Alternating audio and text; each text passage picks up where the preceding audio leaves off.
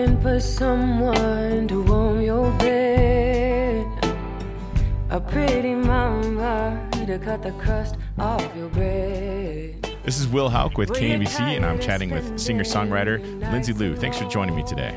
Yeah, thanks for having me. So your most recent album is called Southland, and the opening track is Roll With Me. That song has really good harmonies and a cool rhythm to it. I was wondering if you could tell us a little bit about that song. Yeah, so I first heard that song days after it was written up in New Hampshire. There's a music camp called Miles of Music that's put on by Kristen Andresen, who is in Uncle Earl, the all-female string band, and Laura Cortese, which also has an all-female string band. So they put on this music camp, and the week before the music camp is a writing retreat. And Laura Cortese wrote that with Zach Hickman, who plays bass in Josh Ritter's band, and has his own band called Barnstar. So the two of them wrote that song, and then they played it on the first day of the music camp during the staff concert.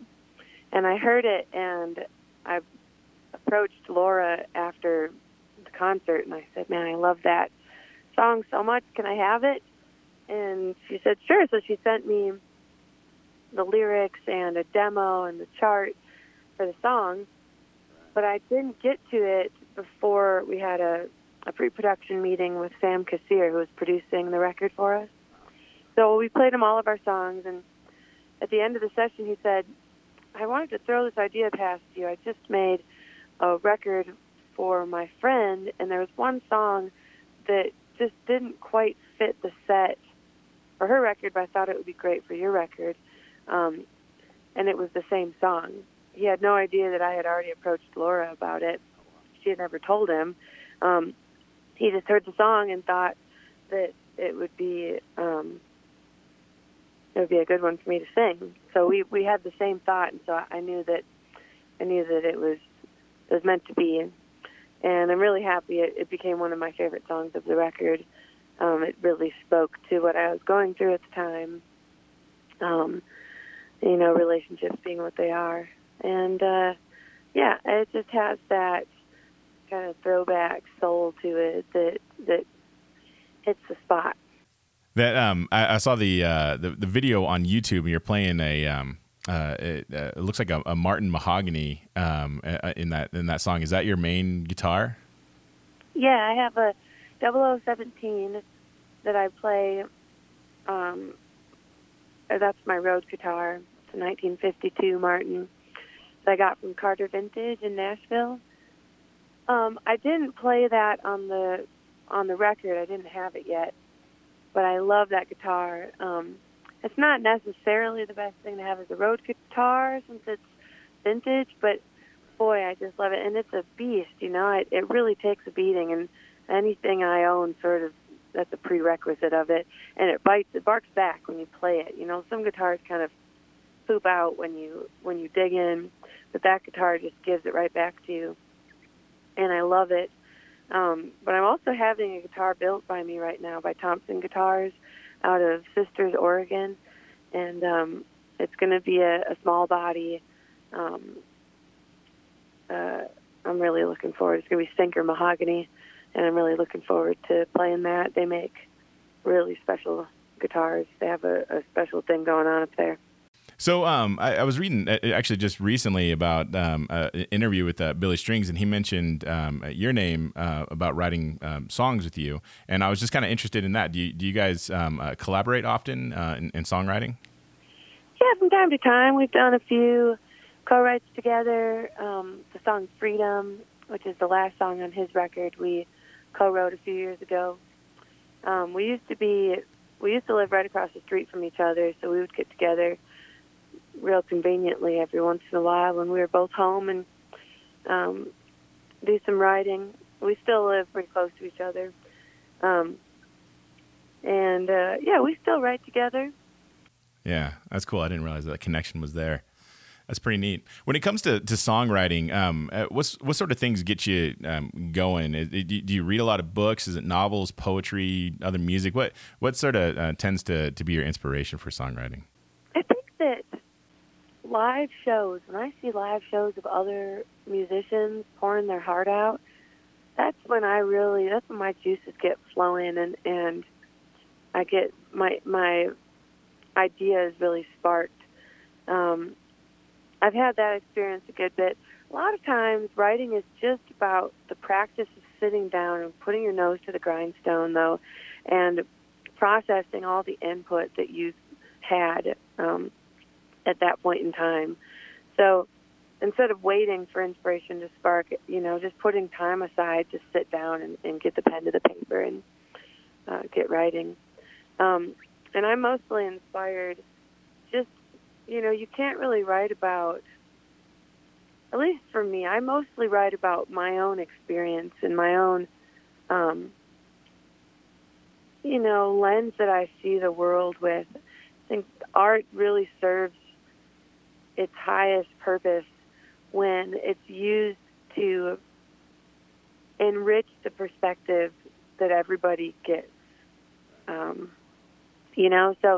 So I write what I know best, which is my own experience. But I really am so inspired by people who step outside of themselves, and I do it as much as I can, but step outside yourselves and write from a character who you create. That really is a special thing that I admire and hope to dig more into as time goes on. So that song "Southland," the title track on the album, it evokes a lot of great imagery, like sweet tea on the front porch and feet in the water, a lot of nature references. And I was just wondering if you could talk a little bit about that song. Yeah, so I was actually sitting on my front porch, and when I lived in this particular house on Petway in Nashville, East Nashville, I still do, I just live on the front porch. If I'm home, that's where you'll find me.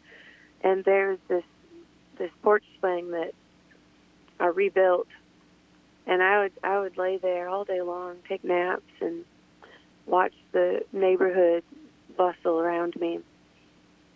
And I was sitting out on my porch before my friend John came over to do a co-write, and it was our first co-write, actually.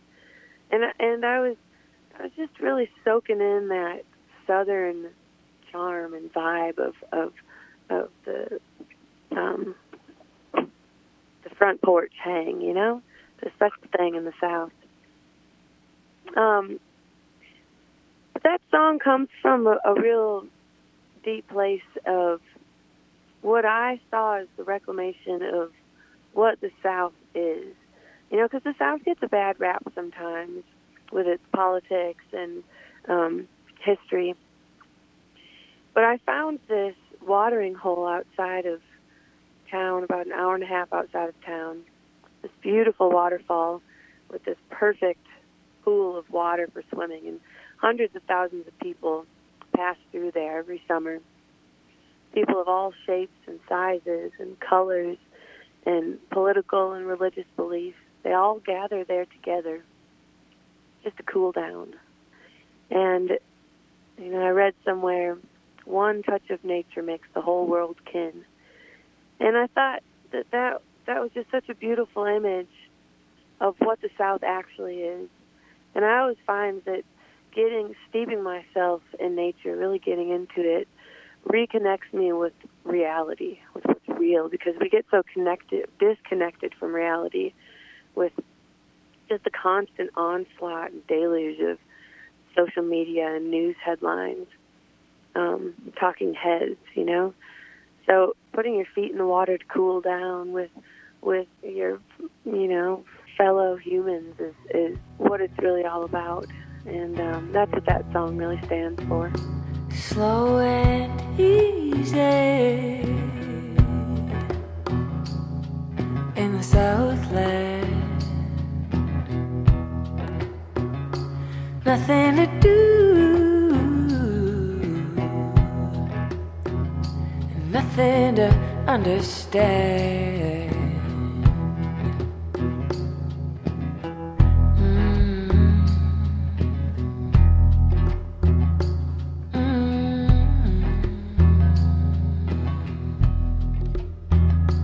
You don't have to stay pretty busy touring, playing shows and recording and stuff. I was wondering if you have any big projects coming up this year in the next few months or so. Yeah. So the thing I'm working on right now that I'm the most excited about is this band I'm in called the Sweetwater Warblers. It's a trio of myself, May Earlywine, and Rachel Davis. All three of us are singer-songwriters from Michigan.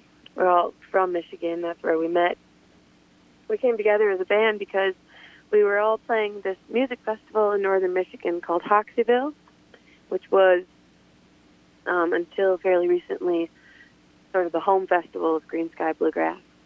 And the festival promoter, since we were all three playing it, and we're all three really known in Michigan as being songbirds, she asked us to come together and play a set together as a trio. And it went so well, we thought we can't let this be the last time we do this. So we booked a small tour, and we've been playing like 30 shows a year together ever since then. That was in 2014. So it was many years in the making. We've been talking about making a full-length record. We finally did it. That's the project I was talking about that we made at the Sound Emporium in Nashville with Dan Nobler as the producer and this really killer band. They were all so incredibly heart-centered and just massively talented musicians. We called in our mentors and the spirits each day before we began. We made the whole record in 3 days, and it was one of the most special experiences I've ever had, tracking and making a record of music. And we're running a Kickstarter for it right now. It's got about 20 days left to it, and we're about a third of the way funded. And it's looking like we'll release it in May this year. We released a single called Turn to Stone on all of the streaming platforms. And Maya DeVitri, who used to be in a band called The Stray Birds and has since gone on to start a really blossoming and beautiful solo career, has joined the band as a co-writer and percussionist and multi-instrumentalist, and she lended her voice and writing to the record. So it's putting a lot of intention and energy and time into that project right now, while still keeping my pretty intense solo touring schedule going and writing and making music with my band as well. All right. Well, if people want to know more about you, your music, and things you got going on, what's the best place to look online for you? Well, I personally use Instagram the most as social media, but I've got a team of people that keep my Facebook running and all the things. A lot of the things I post to Instagram go right to Facebook. I also have a website where you can find my tour schedule and some videos, and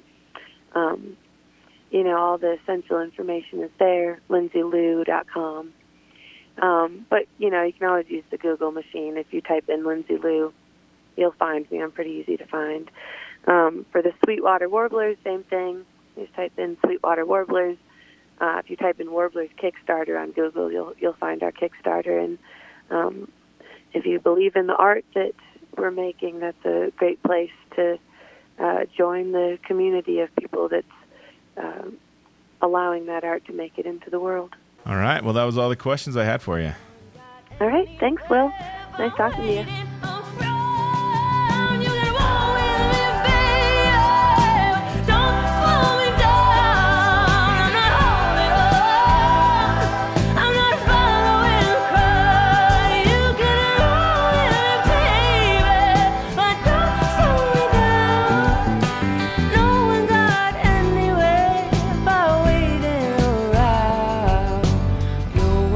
Anyway, by waiting on